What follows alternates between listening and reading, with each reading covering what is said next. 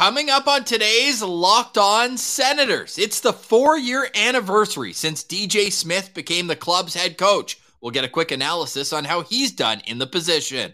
And we complete our top 10 prospect list for the Ottawa Senators with number six all the way to the top. And only one of them did not play an NHL game this season. All that's coming up, and it's brought to you by the Game Time app. Download the app, create an account, and use promo code Locked On NHL for $20 off your first ticket purchase. It's the Game Time app. This is the Locked On Senators podcast. It's your team every day. Your Locked On Senators, your daily podcast on the Ottawa Senators.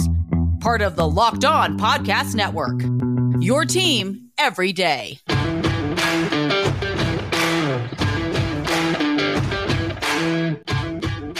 I'm Jake Sanderson, and you're listening to Locked On Senators podcast. I'm Tim Stützle, and you're listening to the Locked On Senators podcast. Welcome inside episode 804 of the Locked On Senators podcast. I'm Ross Levitan on the outskirts of enemy territory in Winnipeg, Manitoba. Alongside Brandon Piller up in the Blue Mountains, please like and subscribe wherever you download your podcast, including on YouTube, where that thumbs up is your best friend. Click it and leave a comment below. Who is your number one Sens prospect? We had a pretty short conversation about that, but we want to know if you have a dark horse or who could jump into that position for next season.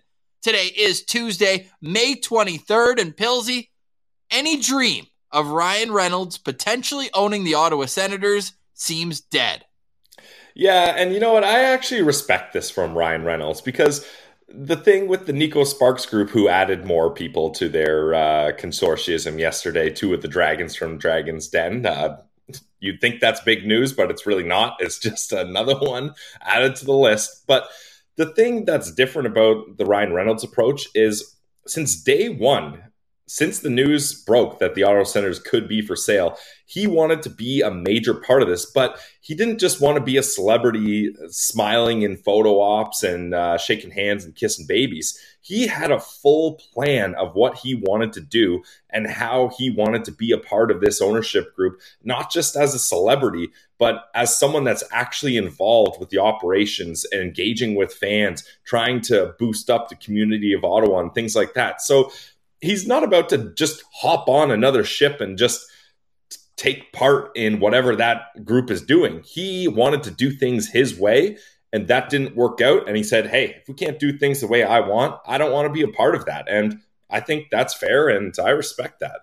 Yeah, Bruce Garrioch put out the article yesterday in the Ottawa Sun, and, and it makes sense from that perspective. The Remington Group very heavy on the real estate aspect, so it makes sense they would have left the marketing and all that up to Ryan Reynolds. It's unfortunate. It was obviously a tease. It was so early in the process. It just felt like a slam dunk. Uh, it turned out to be a shot off the backboard and, and didn't even touch the rim as they didn't even make a bid in the final moments leading in to May 15th. We're now May 23rd. Still no official announcement. We still believe it will be Michael Andlauer, but the bidding continues. And as you mentioned, the Neko Sparks group added more Dragons Den. Is this the first time that someone's pitched the Dragons on something they don't own?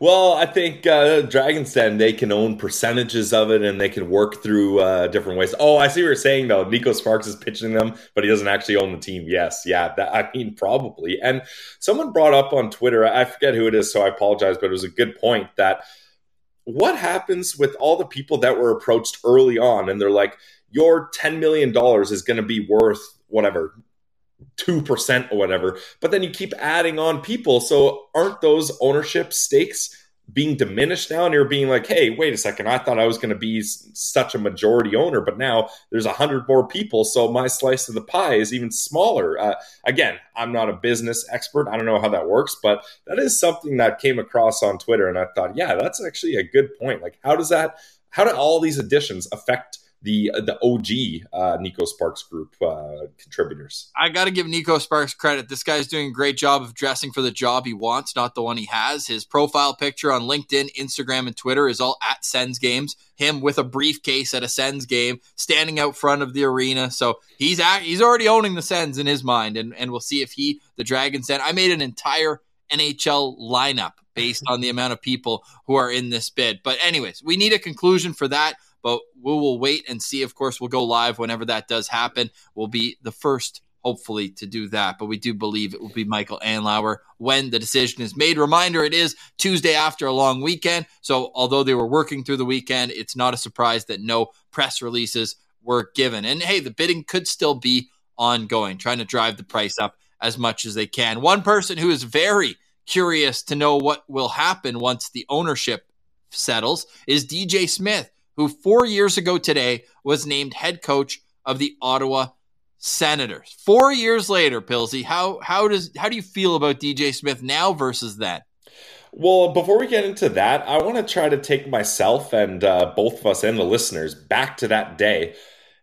It was quite a surprise that he was chosen, wasn't it? Like, I know there was a list of like seven coaches, but I remember our discussions, and I can't remember who the front runners were necessarily, but I remember when DJ Smith was announced, I was like, huh, really they're going with uh, they're going with Toronto's old assistant coach after and the guy that ran the defense after Melnyk's comments about uh, the Leafs forgot about one thing in their roster building they forgot about defense and then they bring over Nikita Zaitsev shortly after as well so that was an interesting day do you do you remember who was kind of the in the running there Ross Pilsy Twitter is the best and worst thing in the world I have okay. already pulled up I've pulled up the list of candidates that we have confirmed were in the running for the job, and we had DJ Smith seventh out of seven. Yeah, I remember exactly. Yeah, we had him seventh out of seven. Bills. We had Marc Crawford ahead of him for crying out loud.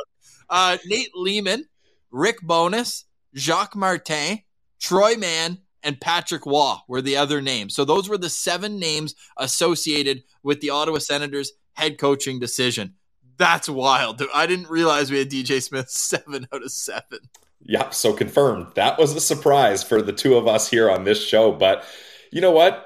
looking back, I, am going to stand by DJ Smith. Uh, I like him as a coach, and I think he was the right guy, at least for the time that he's been here so far. Will he be the right guy moving forward?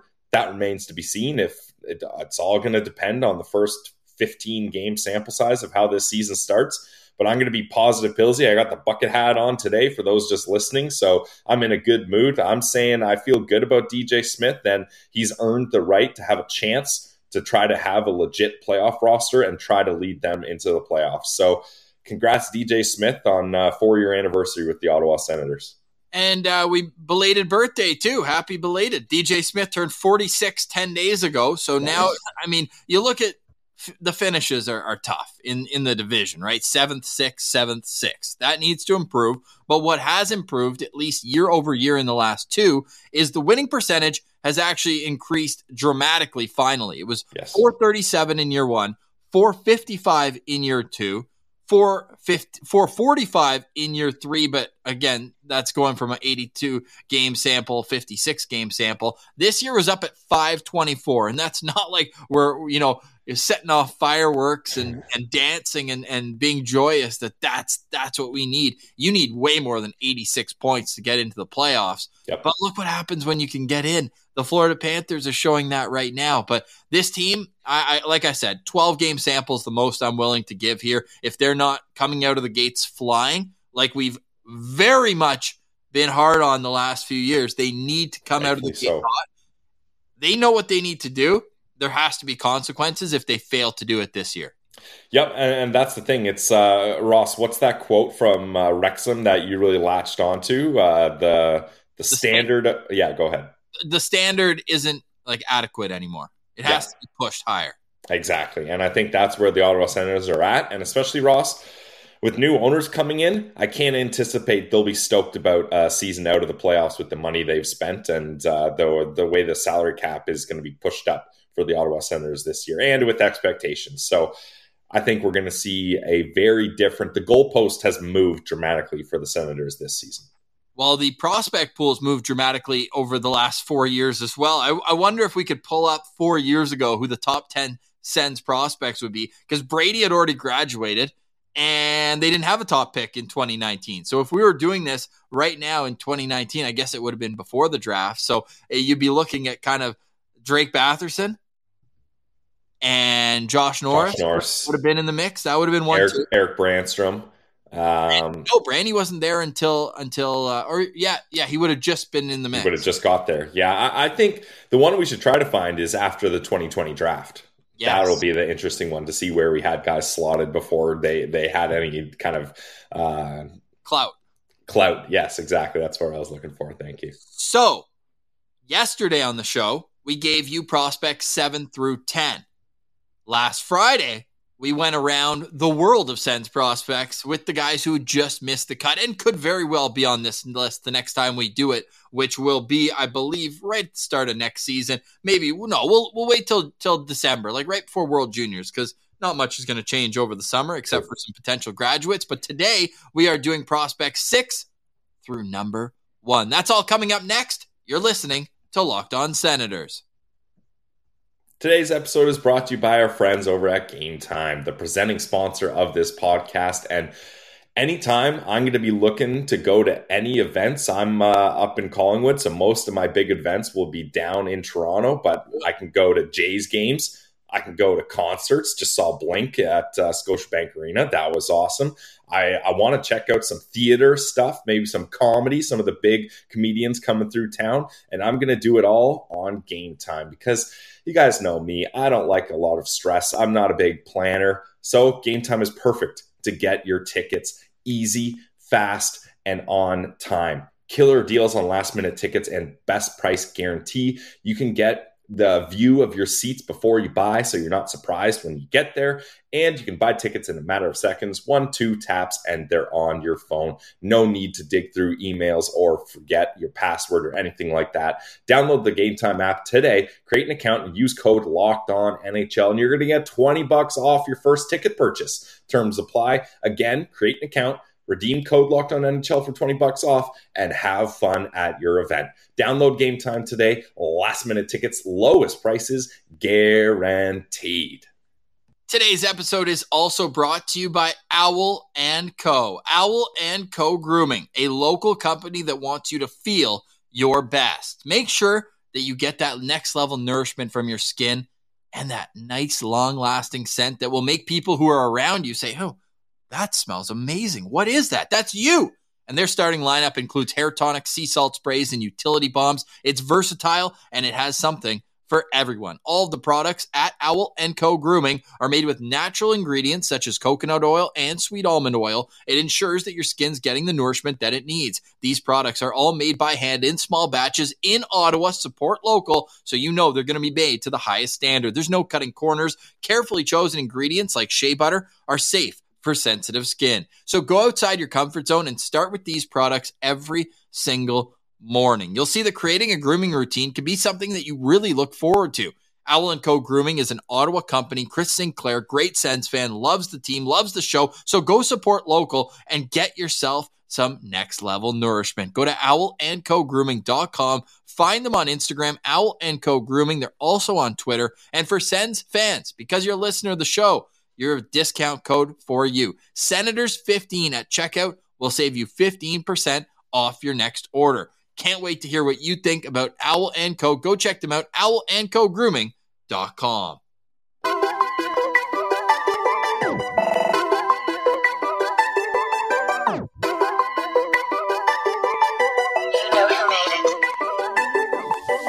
All right, Pilsy. This third round of the Stanley Cup playoffs has been awesome. The teams, maybe not the most household names, the Floridas, the Carolinas, the Vegases, and the Dallases of the world.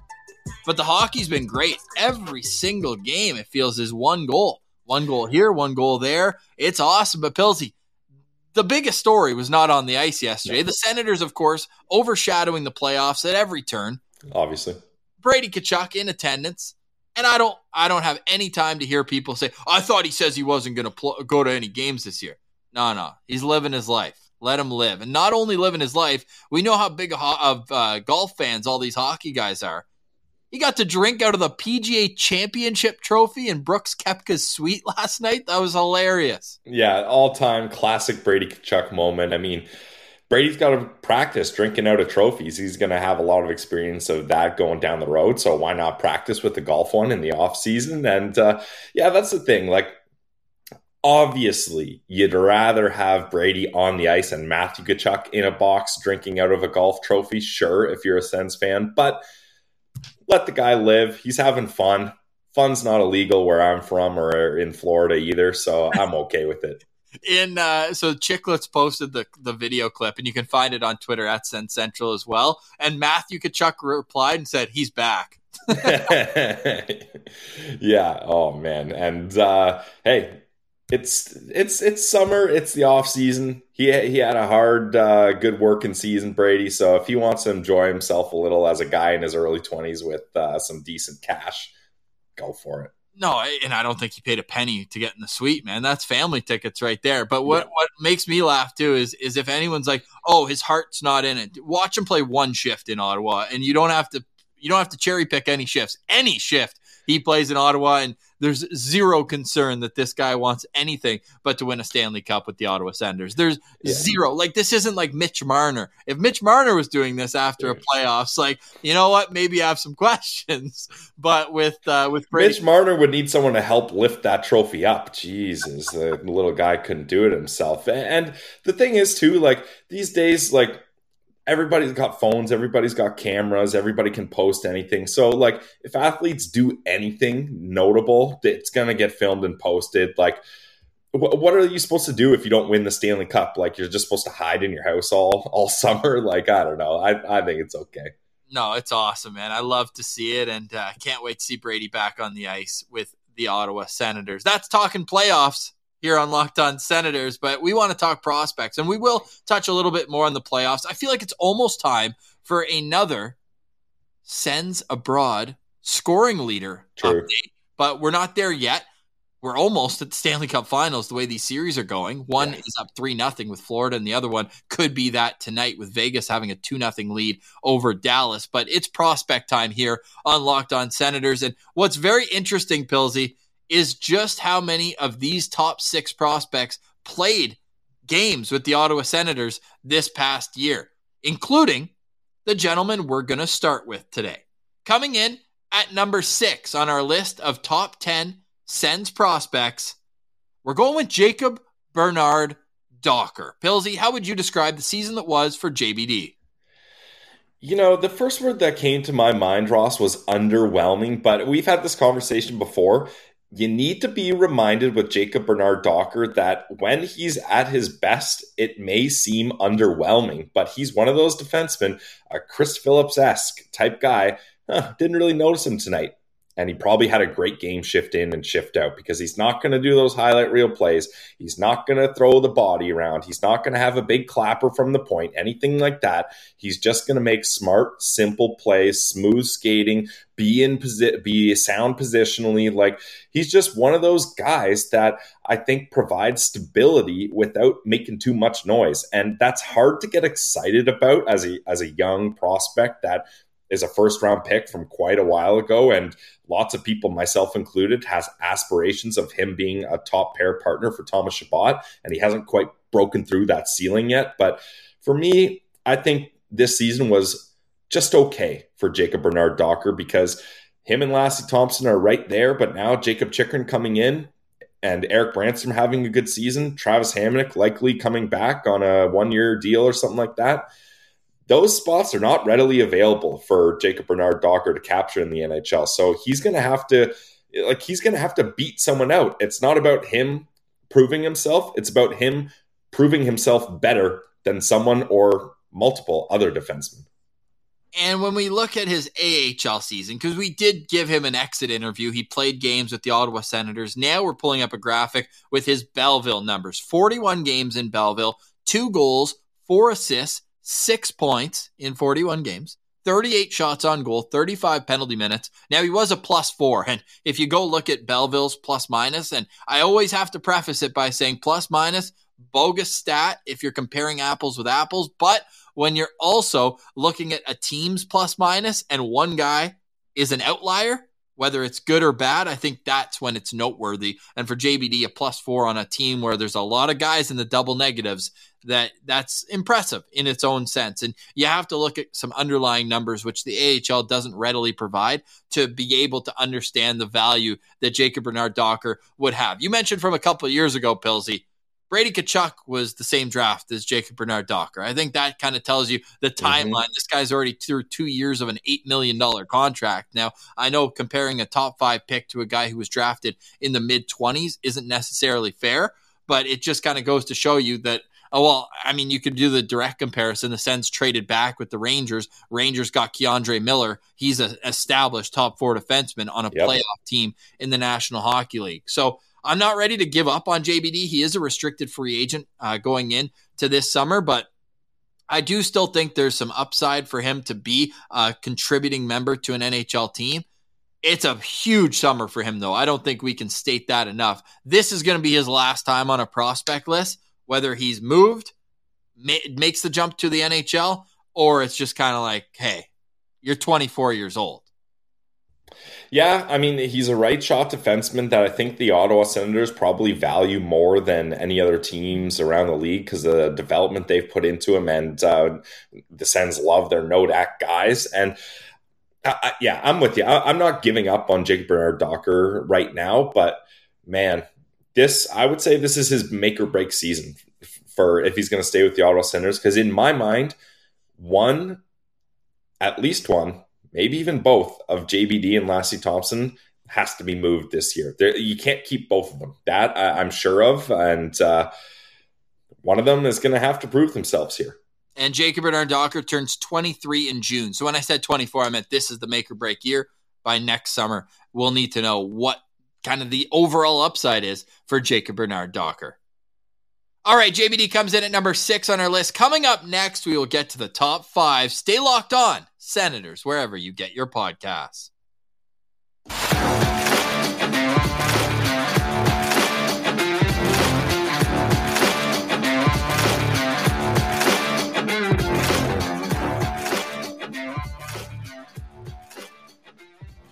All right, Pillsy, top five time, Sens prospect pool there was a time where their fifth best prospect was like a top six guy. It might have even been Shane Pinto after the 2020 draft.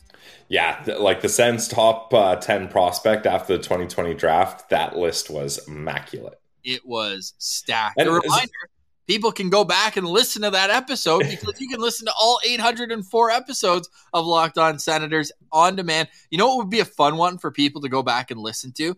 If you scroll, and you don't even have to scroll, if you go on Spotify, you can sort by oldest episodes first. Okay. I want to say the last episode we did before joining Locked On, and it is on that RSS feed. It is right there. Is the immediate reaction to DJ Smith being hired as Sens head coach? There we go. That would be appropriate for today. And uh, Ross, I was going to say, I haven't seen too much backlash about people being mad at our list yet, which uh, I don't know. Does that mean we're doing a good or a bad job of making this list? Yeah, we should have thrown a complete like 180 in here just to see if people are paying attention. Yeah.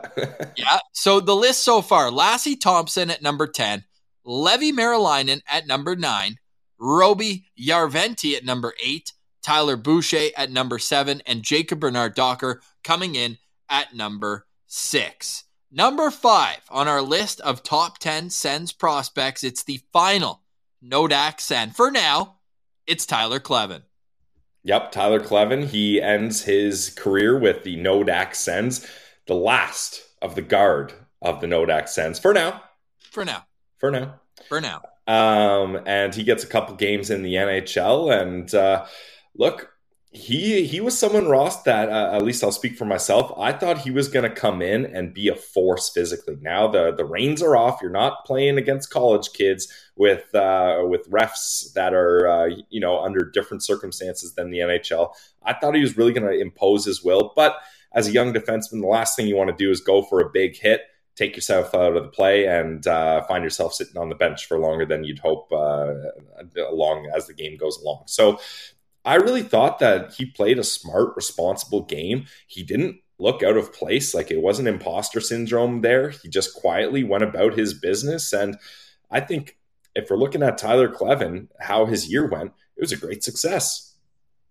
When we discuss uh, Tyler Kleven's season, it has to be in two parts. There's the part where you mentioned NHL looks good, but in college, 35 games for him with North Dakota this year. His junior season, his third year with the Fighting Hawks, eight goals, 10 assists, 18 points, 82 shots on goal, more than two per game, 84 penalty minutes, and was a plus two. And it was an up and down year for North Dakota. They had some really tough losses throughout the year. It was an uncharacteristically bad season overall for them, but he was one of the bright spots on the back end really got to handle the puck a lot. Last summer, we were discussing that. Like being a, a third pair uh, left shot guy, especially even when he was a second pair, you're playing behind Jake Sanderson. He's getting all of the power play one minutes. He's getting all of the shorthand. Like he's just such a well rounded defenseman. There's not a whole lot of room to have the puck on your stick if you're a left side defenseman on North Dakota. So this year he was able to cradle it a lot more,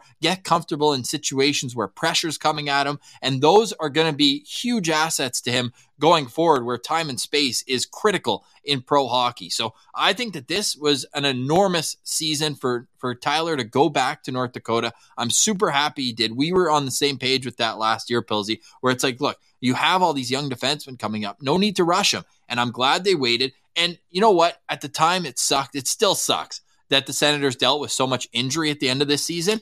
But the fact it allowed Kleven to get his feet wet and play games down the stretch, I think that's going to be huge for his development going forward. Yep, I would agree. I think it did work out for him uh, specifically, but I think this is where we differ a little bit, Ross. I, I, think it's more beneficial for him to spend a good chunk of time in Belleville next season. And uh, like like we mentioned, if prospects are getting called up to the NHL this year, it's not as a favor. You better help this team win games, and if you can't, you're going right back down. Uh, so I would like for him to get real top minutes. Like I, I would even like a pair of uh, Kleven and Guenette playing in Belleville together. I think that'd be an interesting kind of yin and yang uh, pair. So because he needs to play games. The thing is, in college, it's such a short season to go to the pros.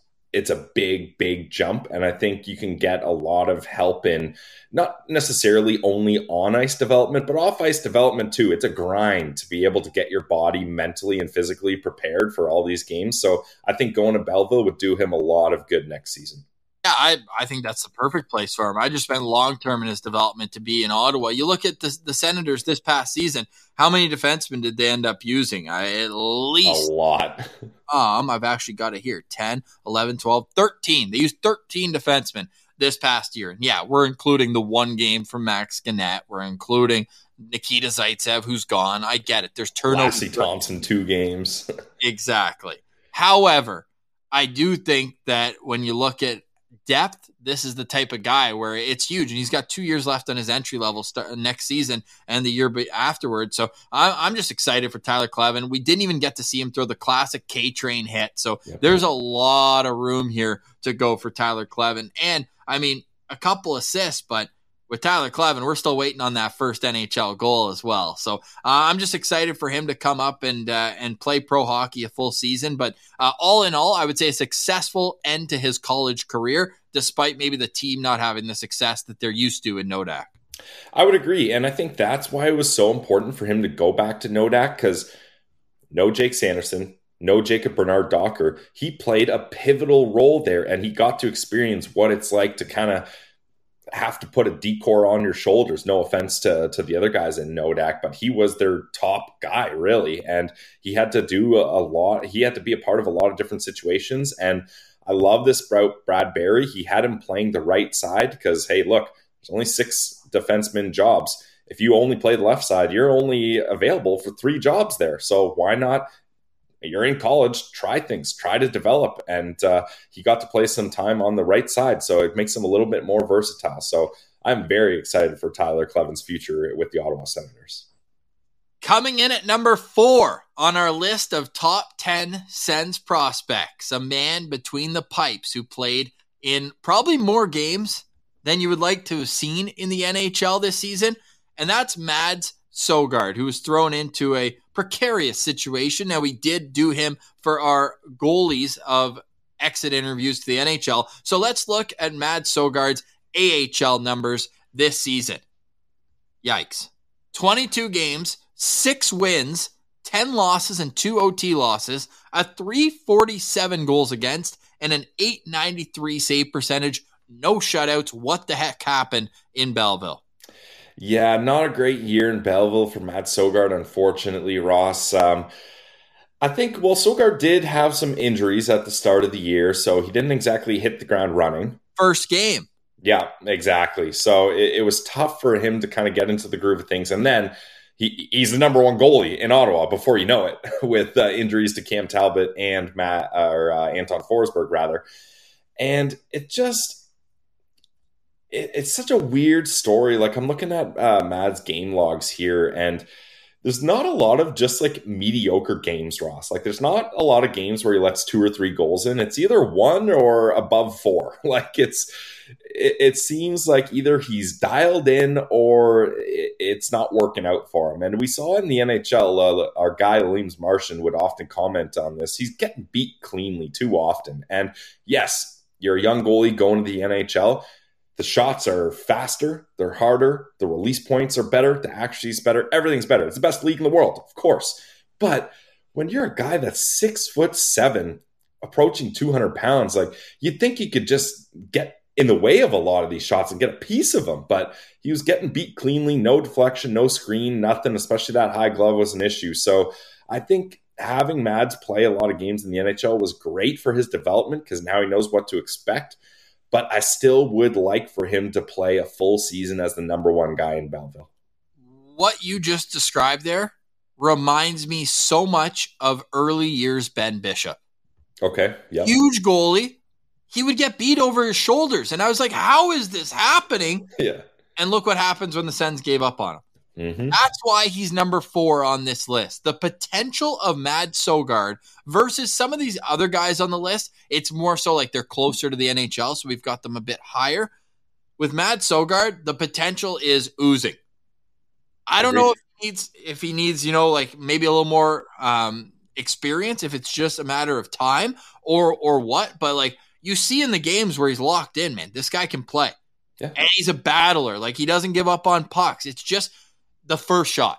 Like often it's with goalies, it's like, how are you going to track the rebound? How are you going to kick rebounds away? I felt like his battle level was great. Rebounds, he was great. Maybe safe for that Colorado goal, which still should have been blowed down. But uh, beyond that, it's it's really just first shot. And I feel like that's a more coachable aspect than getting your battle level or, or your focus. This guy, there's nobody more focused than Mad Sogaard. You, you look at games where if you go to the rink early, maybe you're going for the dinner beforehand, peek into the rink, and an hour before the game, he's sitting on the bench by himself with his stick, just staring at it. And I don't know if he's almost like too focused. Like we talk about this with Angus, where it's like you guys they're so dialed in that it's like one mistake and they get they get rattled. Like even keel, but he's got his preparation. He's talked in the media about how he, he does the exact same thing before every game and has for a number of years. I'm not telling him to change his routine up, but I do think that the sky is like there's still so much road left in Matt Sogaard's development. He's 2019 draft pick, and we know goalies take longer to develop. Playing 19 NHL games this year, Pilsy, was not in the script of Matt Sogaard's development, but hopefully he watches a ton of video this summer and can use it to his advantage and battle next year because he realized this year anything can happen in the National Hockey League and pro hockey. Absolutely, yeah, and and the thing is, Ross, is when he got called after uh, Anton Forsberg's injury in Edmonton. You look at the first five games he played, Ross. 4 0 and 1 with a 920 save percentage. Like, and I think every rookie of the month in February. Yeah, yeah, rookie of the month. And I think that was an unfortunate good stretch because what happened there is I think a lot of people did this, and I was careful about this. They said Matt Sogaard is NHL ready. I think Pierre Dorion even thought that. He said it. Yeah, exactly. Well, there you go. Um, so and that's the issue because at that point, Pierre Dorion was confident with Matt Sogaard taking the reins of this team. And then Cam Talbot got hurt, and you didn't see any insurance, uh, any veteran insurance option added, which, you know what, might have been the right thing. I'm not sure that this uh, was the Sens year. So giving away future assets to bring in a rental veteran goalie maybe doesn't make the most sense, but it was just interesting to see how hot he started and then with time, it's hard being in the pros. He uh, ended up struggling a little bit more. But I just want to end off with saying I know maybe I've positive Pilsy. I've mentioned a lot of negative comments about Sogaard I have the utmost belief in him, and I also believe his potential is through the roof. Just going to take time. And he's at number four on our list of top 10 Sens prospects. Moving up to number three, the lone player we're discussing today who did not play NHL games this regular season. It's Zach Ostapchuk, and his season has just come to a screeching halt, losing to the Seattle Thunderbirds with his Winnipeg Ice in a matter of five games. But it wasn't due to a lack of trying on his part. Playoff Zach might become a thing here as Zach Ostapchuk's playoff resume is glowing. Last season with Vancouver had 23 points in 12 playoff games. This year, nine goals, 15 points in 18 playoff games, including a penalty shot goal right in front of my very own eyes in the conference finals. Zach Ostapchuk split the season between Winnipeg and Vancouver, where he was the captain of the Giants before being traded to Winnipeg. 55 total games, 31 goals, 36 assists, good for 67 points, 177 shots on goal, 46 penalty minutes, and a plus 28. Pil- Pilsy, a lot of people think he could be a dark horse to make the Sens out of training camp next season. I mean, he certainly is impressing in his final years in junior, and I don't have him quite there yet. I think going to Belleville would do him a lot of good as well. But uh, Zach Ostapchuk, this is a guy that has a lot of great tools. He's someone that – can move up and down the lineup, I think, even on a pro team, because he doesn't rely on one skill necessarily. He does it all. He's got speed. He's able to drive to the net with ease. He uses his size to get there. He's got a great shot. He's a good playmaker. He's got really good hockey IQ. And I think this guy, if you talk about like, he's got a high floor and a high ceiling, in my opinion. Like I expect a lot of good things from Zach Ostapchuk coming up here.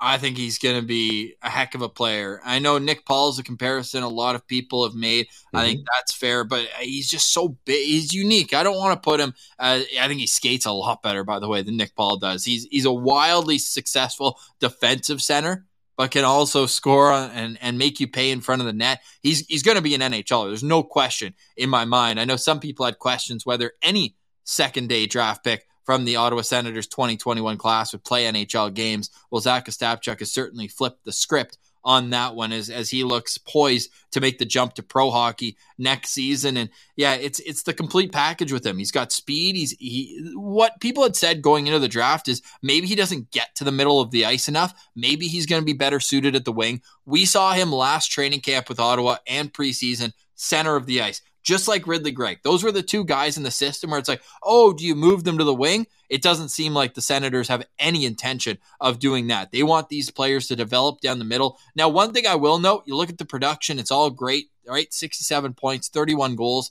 If you compare that with Ridley Greig's last season, Ridley Greig had 63 points and only played 39 games. So yep. when you when you expect him to make that jump, the points are not going to be like that in the NHL or AHL next season. It just simply won't. But man, an exciting prospect, six foot four, still kind of growing into his size. I would recommend everyone go check out Scott Wheeler's article on him with the Athletic. Very good kind of peek behind the scenes of how kind of tragedy and everything has, really kind of elevated how he feels about the game. And he's going to be a stud. And I think he'll become a fan favorite in Ottawa. Yeah, I, I, agree with that wholeheartedly, and I think uh, him showing off what he can do in a lesser role on uh, Team Canada in the World Juniors is really eye opening too, because he doesn't need to have 15 plus minutes of ice time to be effective. He's going to find ways to stay in the game, shift in and shift out. Oh, can't wait to see him make the jump next season. Zach Ostapchuk comes in at number three on our list of top 10 Sens prospects. Coming in at number two, best friend of the show, Woo. it's Igor Sokolov. I mean, come on. You look at what he did in the last NHL call up. We did our exit interview with him, but when we bring up the AHL stats, Pilsy, run through these. I just want to sit back and listen. Yep. Igor Sokolov, yet again, led the Belleville Senators in scoring. 70 games played, 21 goals, 38 assists, good for 59 points. He's getting the puck on net with 163 shots. Like most of Belleville, was a dash, a dash 15, but this is a guy who was always known for his shot and his goal scoring ability.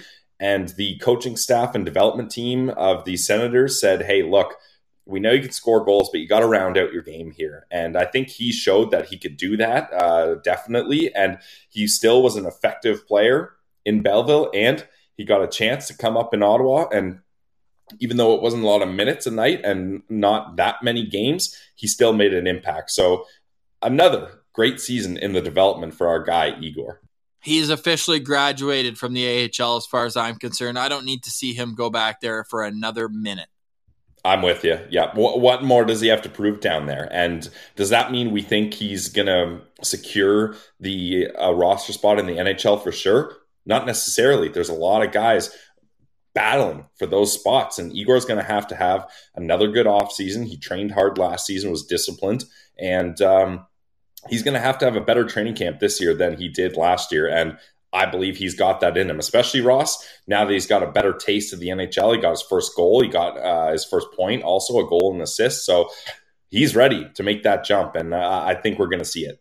And Lord knows there's going to be injuries throughout a season. Can you just do me a favor, whoever's the head coach of the Ottawa Senators next year, at least for three games in the preseason, put him with either Pinto, yes, with Norris, or with Timmy just for just for give me a little taste in preseason. Yes.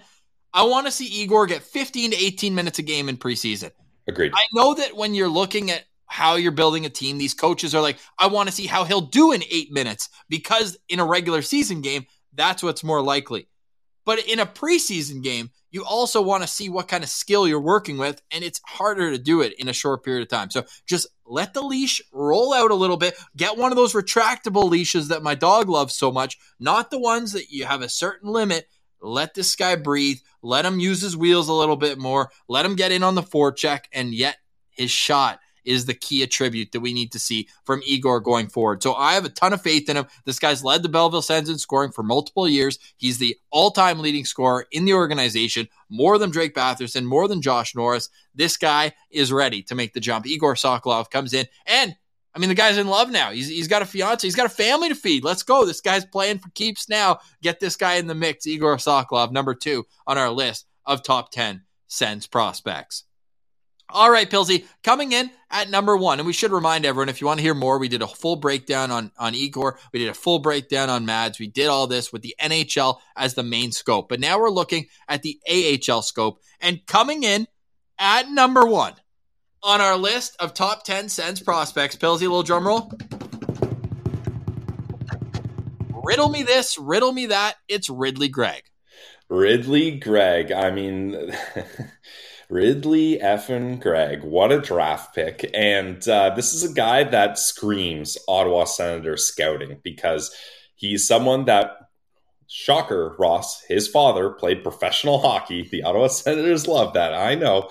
And he's someone that you can tell he's a good person off the ice and he he's got the right mindset and he's focused on hockey. I mean, he's drinking five protein shakes a day trying to get his weight up so that he can hang around with the big boys in the NHL. And he's someone that can provide some grit, but also if he gets time and space with the puck, he's going to score goals and he came in hot to the NHL with eight shots in his first game. So I think I, I, think he really does have the inside track to get a spot on this team. I think he showed a lot in the in the NHL, and I think he showed a lot in Belleville as well, especially as the season went on. Pilsy, this is the question that we want to focus this segment on. What would be better for Ridley Greig? Moving to the wing and playing in the NHL, or playing top line center again in the AHL? I think if you get him on that third line with Pinto and uh, Joseph, I think that's best for his development. Just because Ross, I almost think his development is already stunted just because of that ridiculous CHL NHL uh, agreement. Now, I get why the CHL wants that in place, but I think there should be some exceptions, and Ridley Greig should have been an exception there. This guy should have been on his second pro season, if you ask me, because you you mentioned his stats in his last WHL season. A joke. It was a joke. He's just dominating down there. So it, I, I almost said it's a waste of time, but Pilsy, let, us just let's just let the people in because we we we talked about. I know it's last season, but 39 games, 63 points, 92 penalty minutes, and 180 shots on goal in 39 games. Yeah, I mean, what's he doing down there? So I think um, he he's got the mentality, and hopefully another off season of training, bulking up, he can get a little more size. And I think really. I've always seen Ridley Greig as more of a winger than a centerman, anyways. And there's no center positions left in Ottawa, as far as I'm concerned. All four are accounted for, and everybody's slotted in perfectly. So I'd like to see him on the wing. And you can never have too many centers naturally because if there is injuries down the middle, you can slide someone right over. Ridley Greig played 39 games in Belleville last season, had 15 goals, 14 assists for 29 points, 74 shots on goal, 46 penalty minutes, and was a minus 14 which is pretty common with the AHL Belleville Sens. One thing I do want to note though with Ridley's AHL stats, this guy has some of the hottest stretches I've ever seen where it's like he had seven points in four games. Or sorry, there was a stretch in the middle of like right when 2022 turned to 2023 where he went two goals, two goals, goal and an assist, assist, goal and an assist. So that's nine points in five games. This guy, he, there were a couple stretches where maybe when he came back right away from an extended time in Ottawa, it, it, was a little bit tough to get his feet back under him. He had goals in back to back games to end the year, but he only had two points in his last or two goals and no assists in his last six games of the season. Was dash four in the final game. So I'm not saying he's a lock to make the team. I do think there would be value in him being the number one center in Belleville to start the season again. Undisputed number one center. He worked his way up, and with the injuries to Chartier and others, there was room for that in Belleville. But I also wouldn't be mad if he's a, a third or fourth line winger in the NHL. I just don't want to limit his upside. I just know there is so much there. And when he when he grows to when he's 25 26 years old pilsy he's going to be a complete menace and i don't think the Sens should be in a rush for him to get there yeah, just to clarify my answer, if he's not playing third line wing, I don't. I think I would rather have him playing uh, top six center in Belleville because you said undisputed, Ross, but Roby Järventie looked pretty damn good as a top line center in Belleville, so he may have some competition down there. Yeah, it'll be really interesting to find out. But one thing's for sure, Sens fans, you're lucky that Ridley Greig's in the organization because yep. he'd be pissing you off every single night otherwise. And that is just another piece of the puzzle that I think he's going to add more to. He was being a bit annoying, but nowhere near what we saw in the WHL where he's launching guys sticks into the 30. Even AHL Ross. Yeah, taking on Kyle Clifford, having yeah. some fun down there. We, we heard that story with our interview with Igor Sokolov last time we had him on the show. Interview season is going to be July and August. Let us know in the comments whenever who you want to hear on the Ottawa Senators unofficial podcast, Locked On Senators, right here. That's our top 10 prospect list. If you're watching on YouTube, I'll pull up the entirety of the list right now. The top 10 Sens prospect. If we had to boil down our honorable mentions, of which we did eight on Friday, I would say Halliday, Pedersen, and Nordberg are probably the three that are either closest to making the jump to the top 10 or the ones that we're most excited about.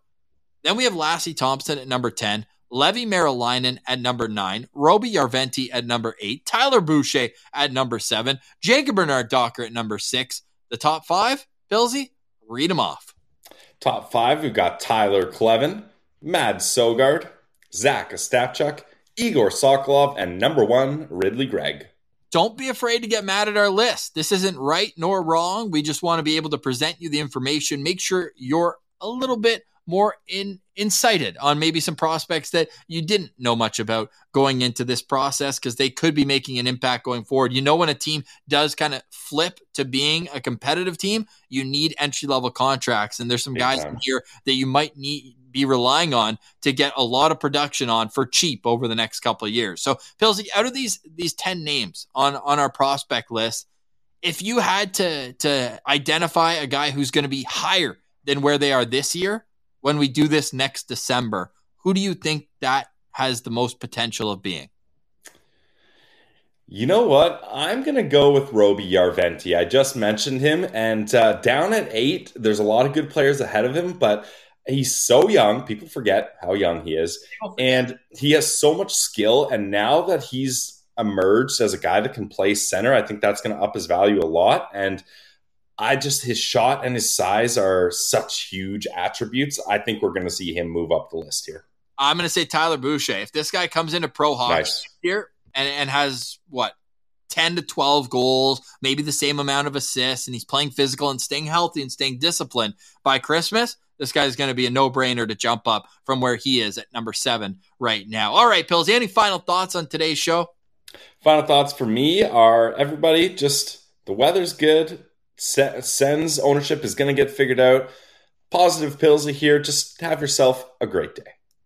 Absolutely well said, Pillsy. For today, we say goodbye. For Brandon Piller, I'm Ross Levitan, and this has been the Locked On Senators Podcast, your team every day.